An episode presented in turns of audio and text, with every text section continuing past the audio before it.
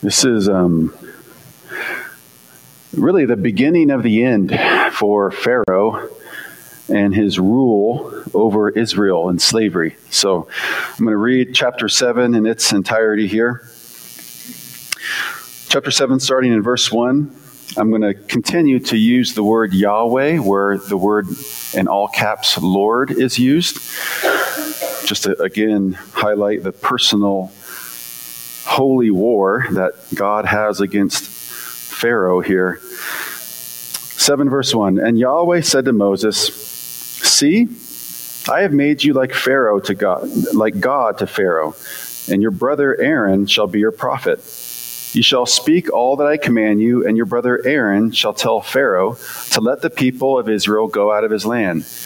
But I will harden Pharaoh's heart and though I multiply my signs and wonders in the land of Egypt, Pharaoh will not listen to you.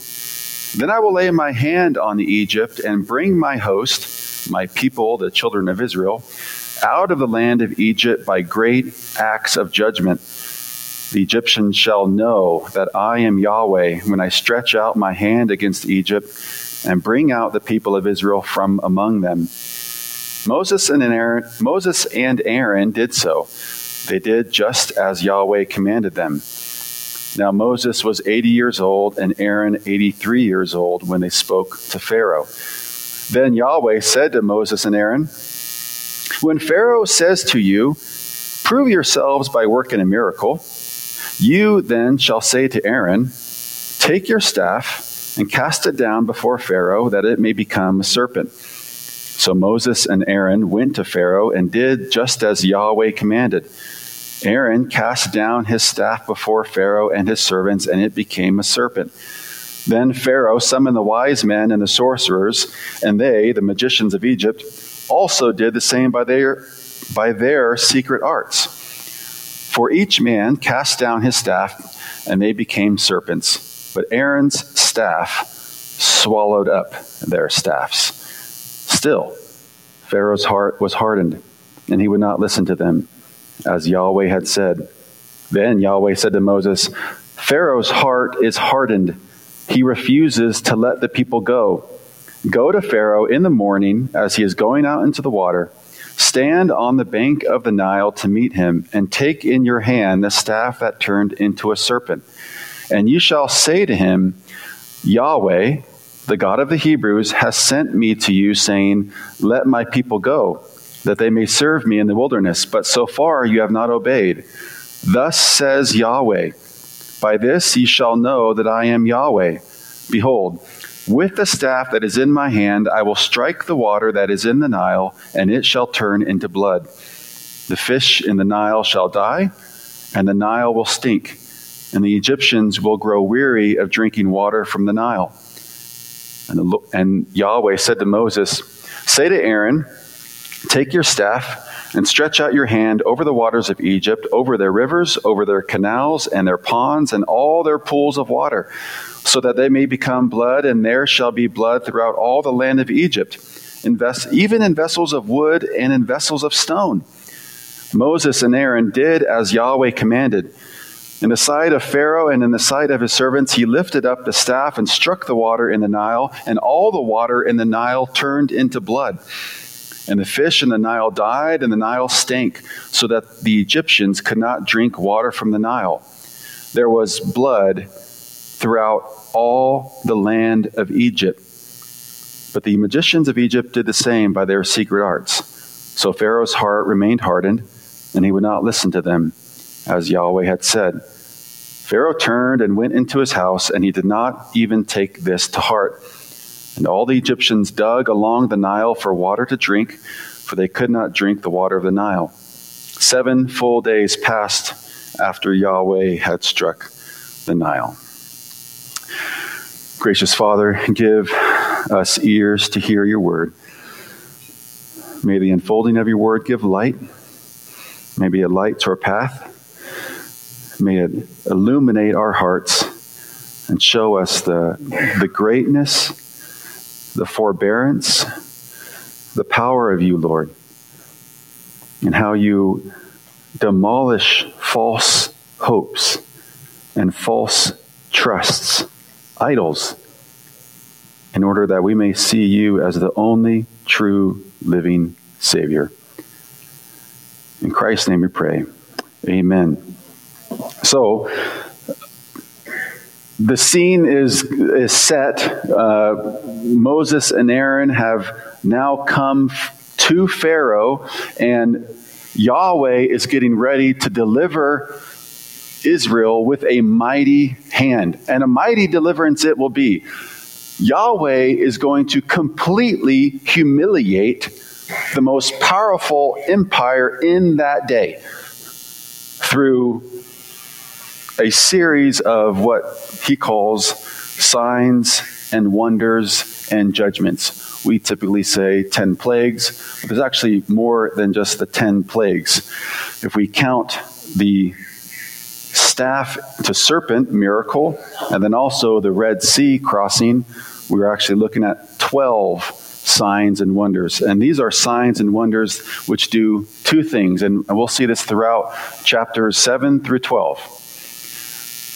Yahweh alone is God. There are no other gods but Yahweh. In, in the big picture, if I wanted to repeat a sermon for the next several weeks, it would simply be covering the same message from chapter 7 to chapter 12, and it is this Yahweh declares himself the only God by the deliverance of his people and the judgment of his people's enemies. Okay? There's a, there's a three stranded message.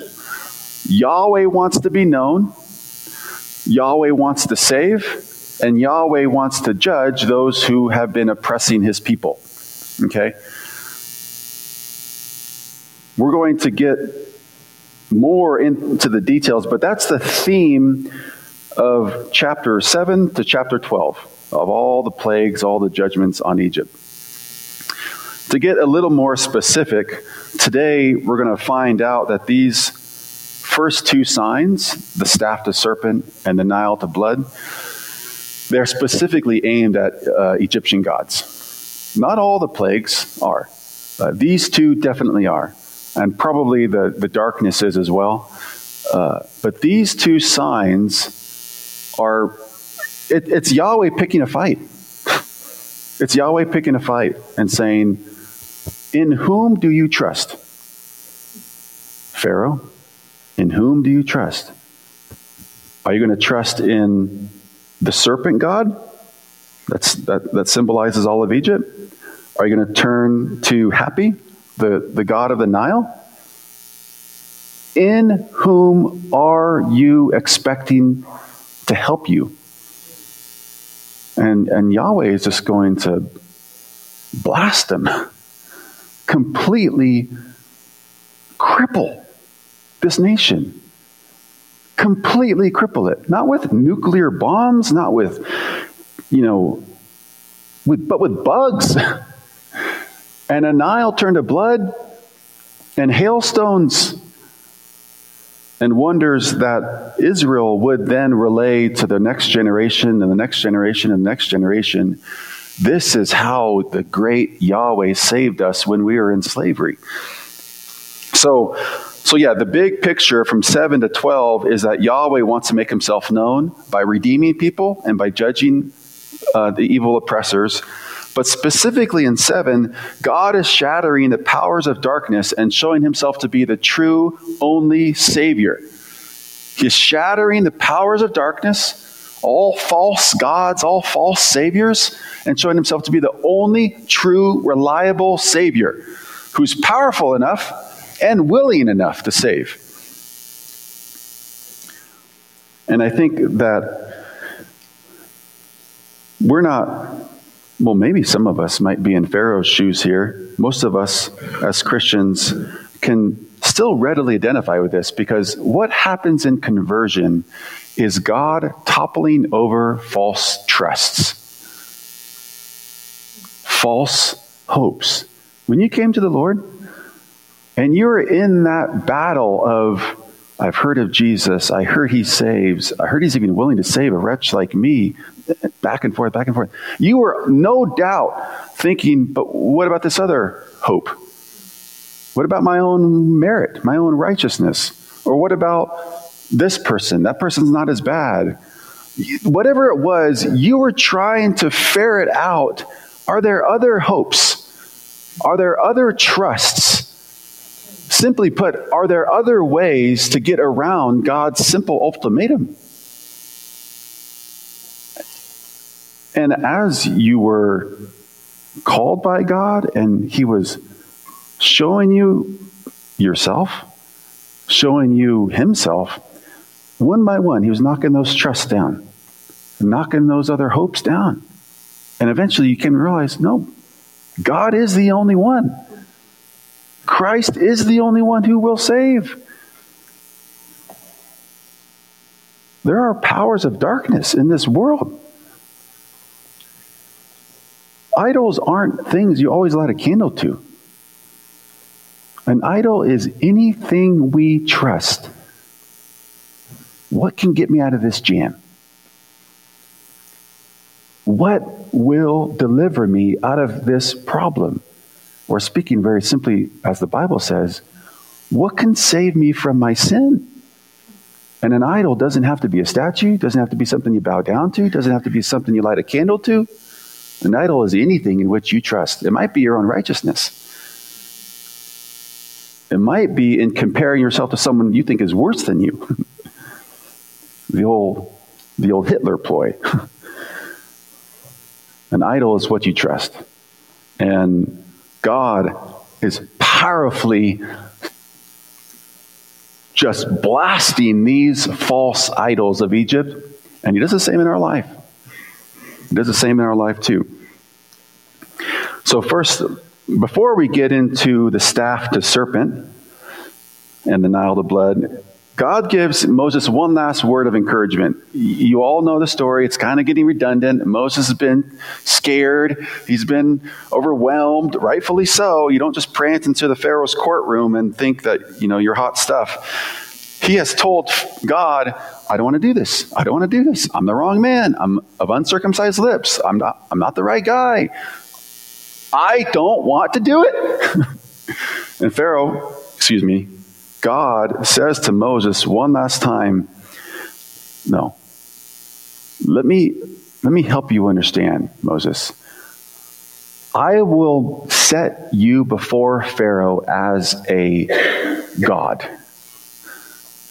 I mean, if there's any lingering doubt in Moses' mind of, I don't know if God can actually use me, Surely, what God says in verse 1 takes the cake. It puts everything to bed, everything to rest. See, I have made you like God to Pharaoh. What would you do if God actually said that to you? But this obviously falls right after chapter 6 and Moses' last excuse of, I'm a man of uncircumcised lips. Actually, no, you're not. You're a man of Levitical descent. You're perfectly tailor made for this call. So, what does it mean to be made like God? Well, certainly Moses is not God. Certainly, God has not transferred some deity to Moses. But he is God in the sense of he is now the judicial representative of Yahweh bringing a divine subpoena to Pharaoh. He is serving him pre judgment papers and saying, You're done.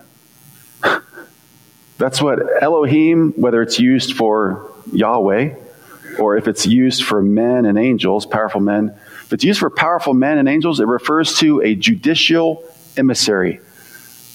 And so when God says, I have made you like God, Moses is not actually God, but he has clothed Moses with the power and authority to do what Yahweh will do through him. Namely, judge Pharaoh and bring these judgments on him. Which means The 10 plagues or the 12 signs, including the staff, the serpent, and the Red Sea, the verdict's already been given. The verdict of Pharaoh's guilt has already been handed down by God. We read this for, for chapters on end, and sometimes we wonder, like, why don't you turn, Pharaoh? Why don't you stop? Didn't you realize after the first one that when Aaron's staff gobbled up your staffs, you're out of your league? Didn't you get it then? Why don't you turn? Or, or we, we might say, why doesn't God do the first, the last plague at first and not have to humiliate everybody in, along the way? Why is God doing this what, the way He is? Well, there are a lot of answers for all those things, but namely, God is the, the, the 10 plagues are already a decisive verdict on Pharaoh. Pharaoh and his pharaohs before him have been persecuting, oppressing, and enslaving Israel for 400 years. And God says, now you're judged. And there's no going back. You are now judged. You will receive all the judgments. And even though I bring these judgments, your heart will remain unmoved, recalcitrant, stubborn, heavy, hard hearted. And, to which case, you know, Pharaoh's hard heart, whether it's Yahweh hardening Pharaoh's heart, or Pharaoh hardening his own heart, as it says, or it'll say a third way throughout these chapters Pharaoh's heart became hard. All three ways point to an refusing to acknowledge Yahweh as the supreme Lord. Even later on, when Pharaoh says, oh, oh, oh, okay, okay, I get it, I get it. Like, you can go, go worship, just don't go too far.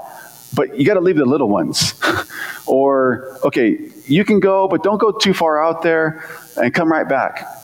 Every time the plagues relent and they end, he hardens his heart again, and Yahweh says, He hasn't learned. he has not learned. And it, I mean, we're not going to kid ourselves. It does. It does present for the Christian a an interesting dilemma. How do we talk about God's sovereignty over the heart and our own culpability of our own actions? Well, I know we've talked about Pharaoh's hard heart in, in previous sermons because it's been mentioned many times. I just want to give another layer, another kind of layer of quote that I think is helpful as we keep thinking of this. When God is hardening Pharaoh's heart, he is assisting Pharaoh in what he wants to do. We, we, we sometimes think Pharaoh is um, he's a puppet and, and Yahweh is the divine puppeteer, and he's just moving Pharaoh along and taking pleasure in this in some sadistic way. Not at all. Pharaoh, from the very get go, says, I don't know Yahweh. You're staying here. You're making my bricks. You're going to work for me. You're enslaved to me. That is, that is Pharaoh's MO. That has been his purpose the whole time. And now Yahweh is basically strengthening his resolve to continue that through, despite the judgments that are there. One guy says it this way When the Lord hardened Pharaoh's heart, he did not override Pharaoh's will in one important respect.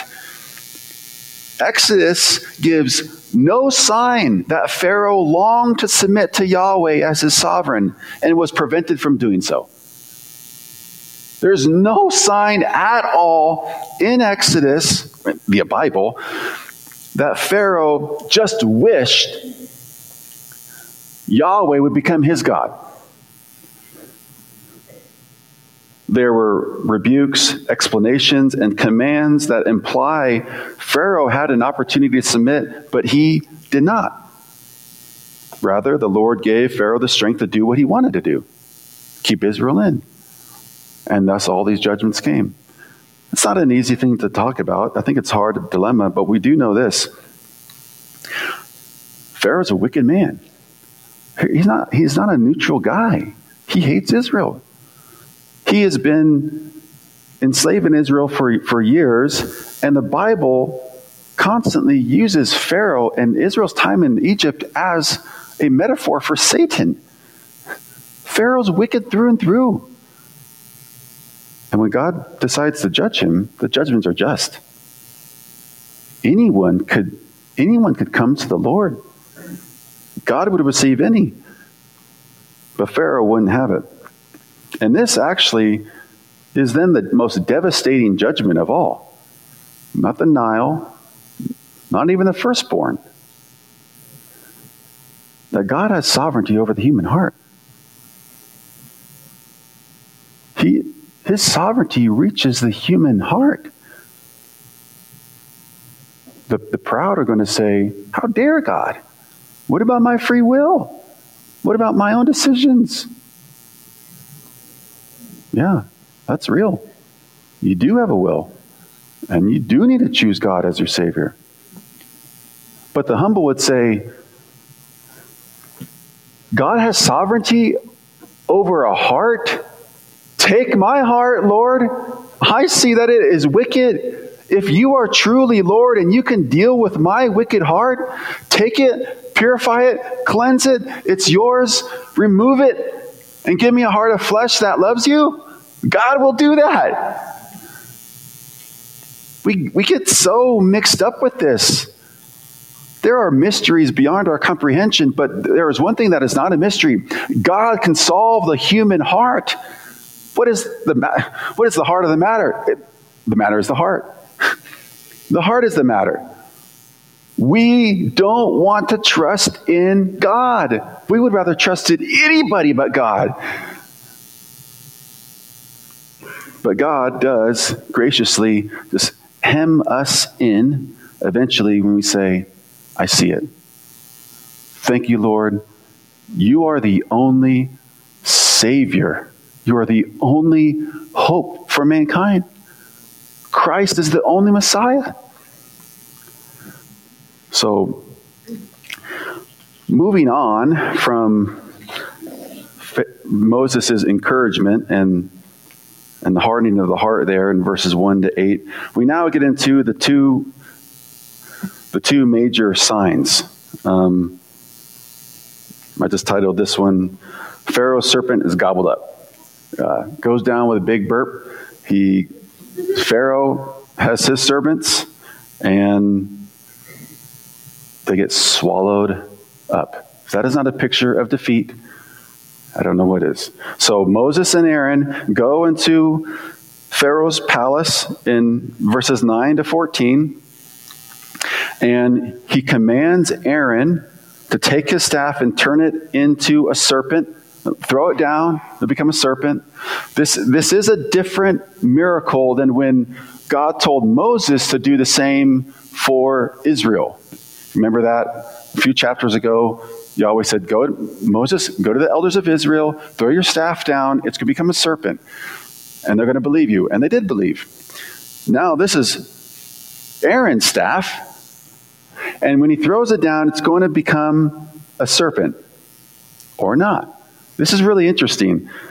The Hebrew word nahash behind the word serpent um, in, in, the, in the earlier account always refers to a snake, a snake or a serpent.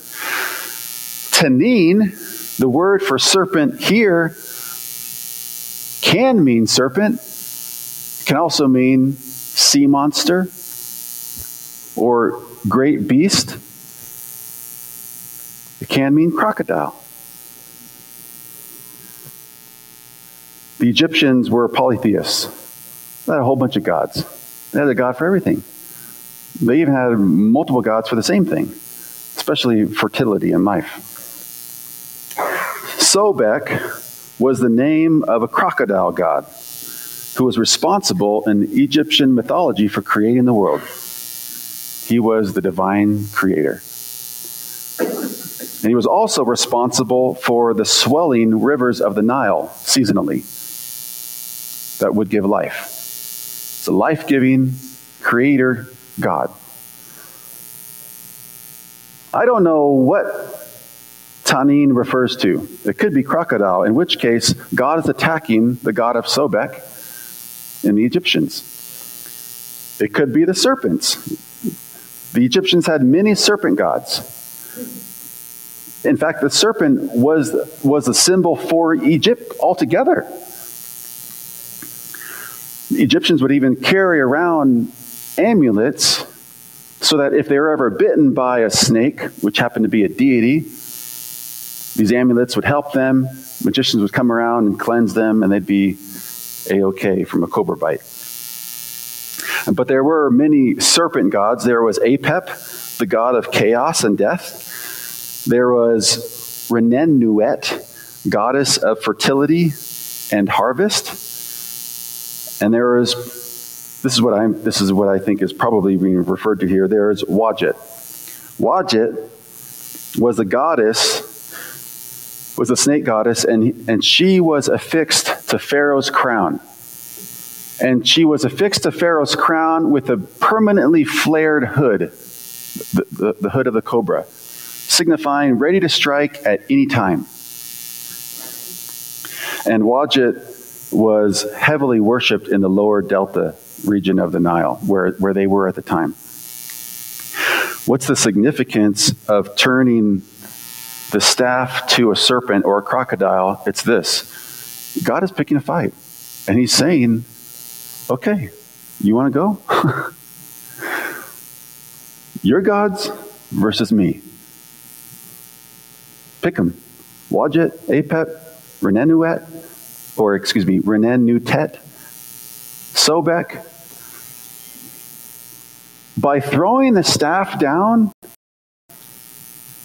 Aaron, Moses, Yah- Yahweh, they were saying, Your gods are nothing before Pharaoh. Funny enough, Pharaoh and his magicians, actually, Pharaoh's magicians, they take their staffs and they throw their staffs down.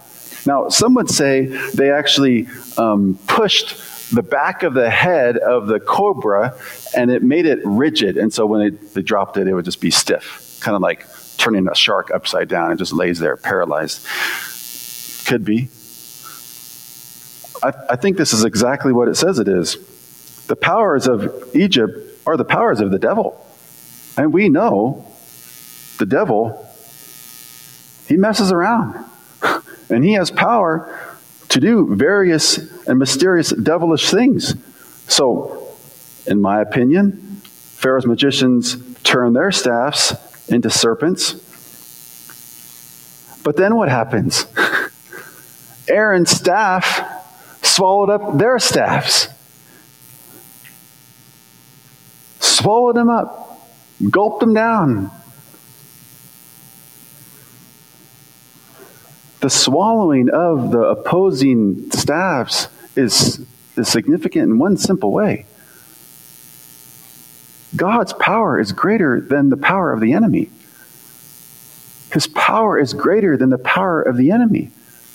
The power of the devil, sin, death is powerful. But it's not more powerful than God.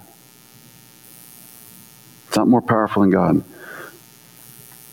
A legitimate question we have to ask ourselves because the Bible is so clear about this. The Bible is very clear that non Christians are in a state of slavery and sin. So clear, as we, re- as we heard from uh, Ephesians 2 earlier, that we were children of wrath and we were following the prince of the power of the air. Who is at work in the sons of disobedience? So the devil is who we were following. He was our disciple maker before we came to Christ and we're following him and his ways, and he is a spirit working in the sons of disobedience. He's a spirit working in the world, and, and, and non Christians in the world altogether. And it, the Bible is so clear that our state in sin was so bad that a legitimate question is to be asked can we actually be saved? Can we actually have the devil's power broken from us? That's how realistic the non believer is in their sin and how certain they are that when they die, they will not see mercy. So, the legitimate question is not, oh, Satan has no power. No, he's got power. He way, he way outguns us. The, the, the question is, but is God's power greater? Is his power greater? Yeah. Let's swallow him up. Let's swallow him up.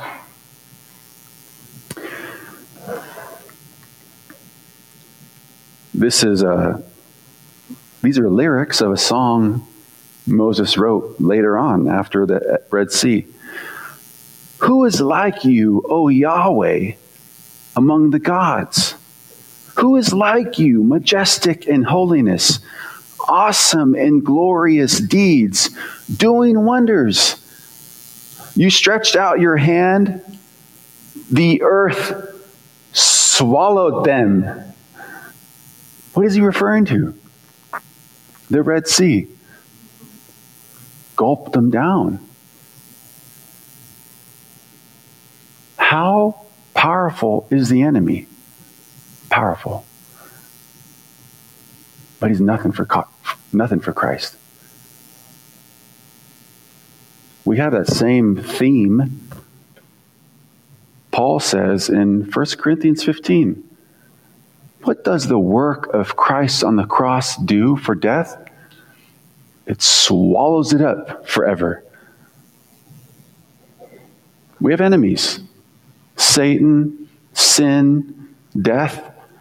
But the believer is victorious in Christ because Christ has swallowed up our enemies. He has swallowed up even death itself. Gulp, done. The next God on the list is Hapi.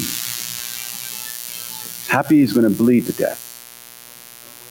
In verses 14 to 25, we have the miracle of the Nile turning to blood. And Hapi, H A P I, is the god slash goddess of the Nile. The Nile, along with the serpent gods, was a god of the Egyptians, God of created things.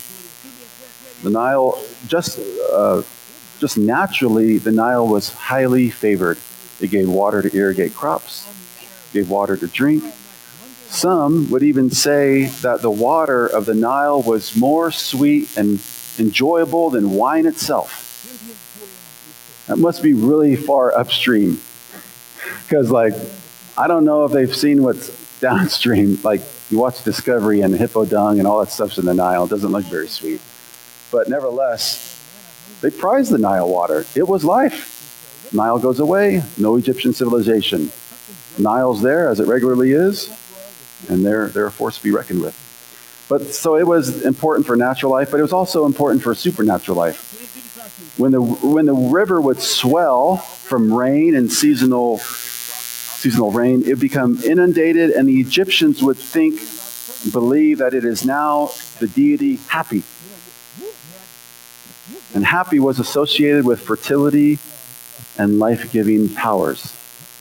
Hapi was artistically construed. I know this is going to sound weird. I wasn't sure if I wanted to include it in my notes, but I thought it would make a point. Artistically designed as a bearded man with female breasts and a hanging stomach signifying pregnancy. Hapi was a hermaphrodite, self sufficient, life giving God. What did Yahweh proclaim in the burning bush to Moses? I am who I am. And as we walk through that, what did we learn? Yeah, God's eternal, He's powerful, all these things most, most crucial, most nucleus to that meaning, God is self sufficient. He needs no other. And now, now there's a rival self sufficient God, Hapi. Well, Hapi wasn't about to be happy for very long. Soon, Hapi about to be dead. When Aaron struck the Nile, Moses and Aaron struck the Nile, the waters of the Nile turned into blood now, some say this is just a natural occurrence. There are algae blooms which cause the water in the Nile to turn red, or because of the swelling and flooding, the, the clay of the, of the dirt might actually turn the water red. Yeah? In fact, there are naturalistic explanation, explanations for almost all, almost all of these plagues. And even given the order the blood, the Nile, the blood, the frogs, the gnats that follow, the flies, and, and the natural evolutionary idea. But it really doesn't hold any water. Not at all. We'll see why later on. But just for the Nile itself, it doesn't hold any water, no pun intended. Because all the blood of the Nile turned, all the water of the Nile turned into blood. Even the stored water away from the Nile. So it says in verse 19 Stretch out your hand over the waters of Egypt, over their rivers, their canals, man made canals, their ponds, and all their pools of water, which literally in Hebrew means all concentrated water parts, pots, all areas of man made concentrated parts of water, so that they become blood, and there shall be blood throughout the land of Egypt, even in vessels of wood and stone. So even water in a cup, Nile's way far, far away, even water in a cup would become blood. That's not due to any natural explanation. That's due to Yahweh smiting Hapi the gods of Egypt, showing himself to be the only true God. And all other so called gods, false gods.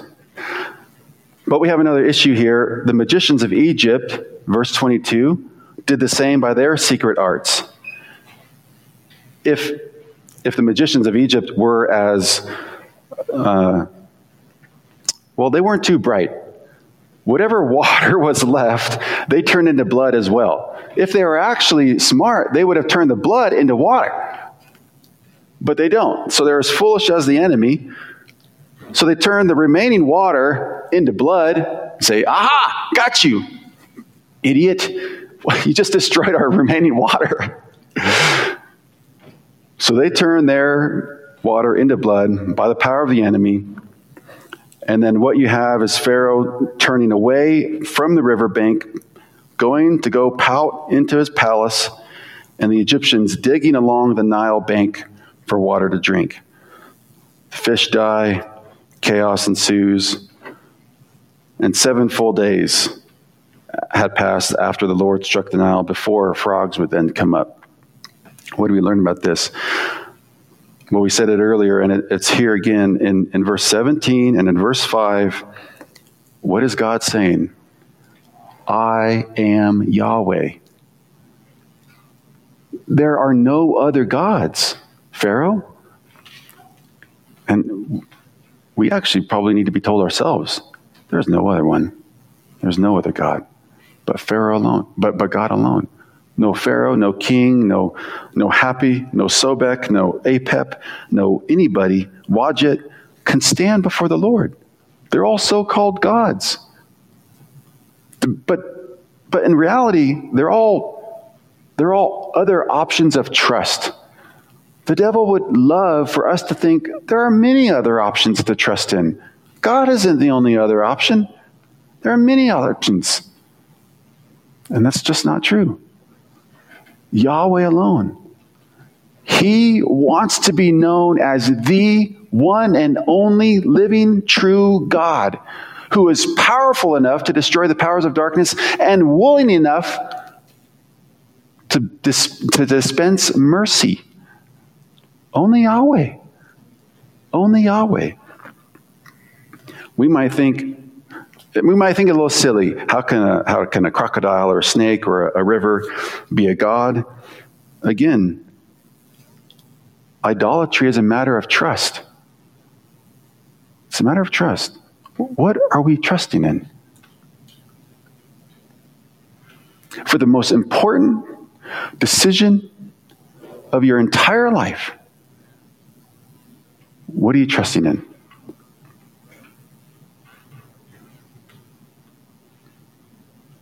The lies of the enemy would say, there's a pantheon of other gods to trust in.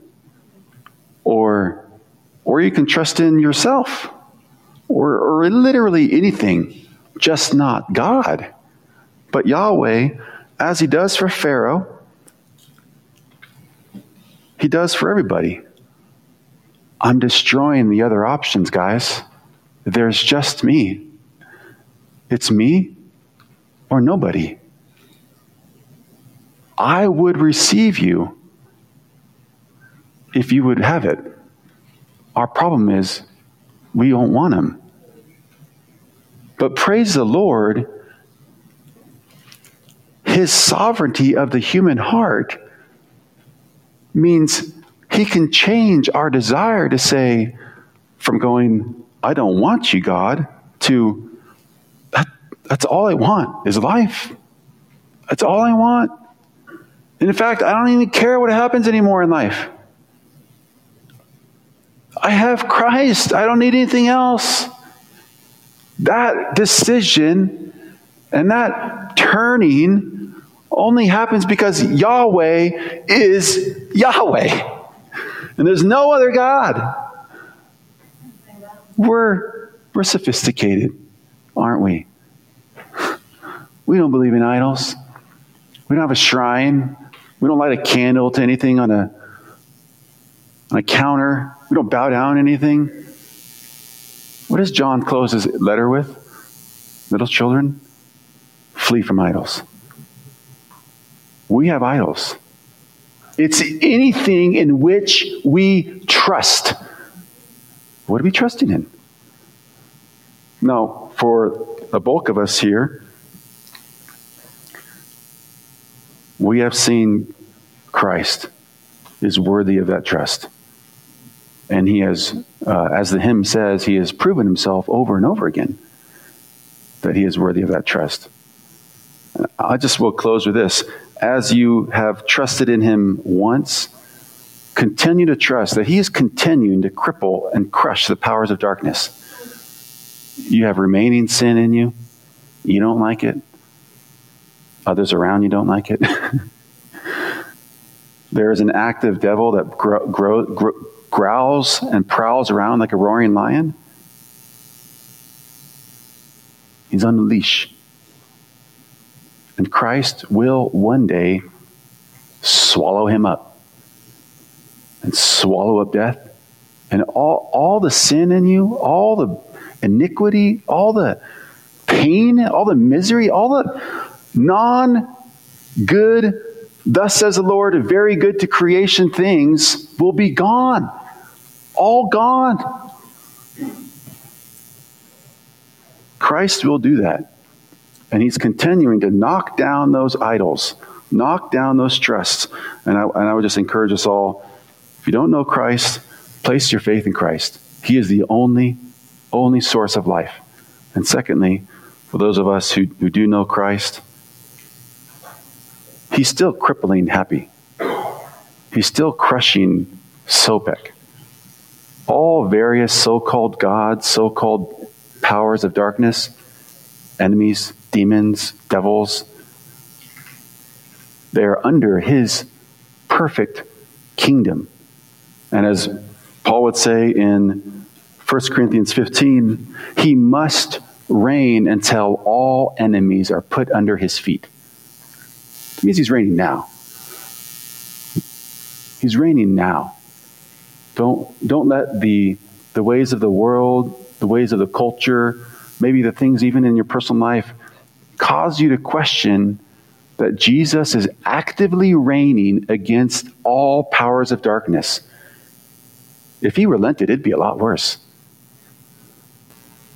I heard about a mass shooting again this morning. I think in Maryland, Baltimore. Sinful. He's, he's crushing the sinful world and he's, he's building a new kingdom wherein only righteousness dwells. Only righteousness. And those who come to him will inherit that. Let's pray.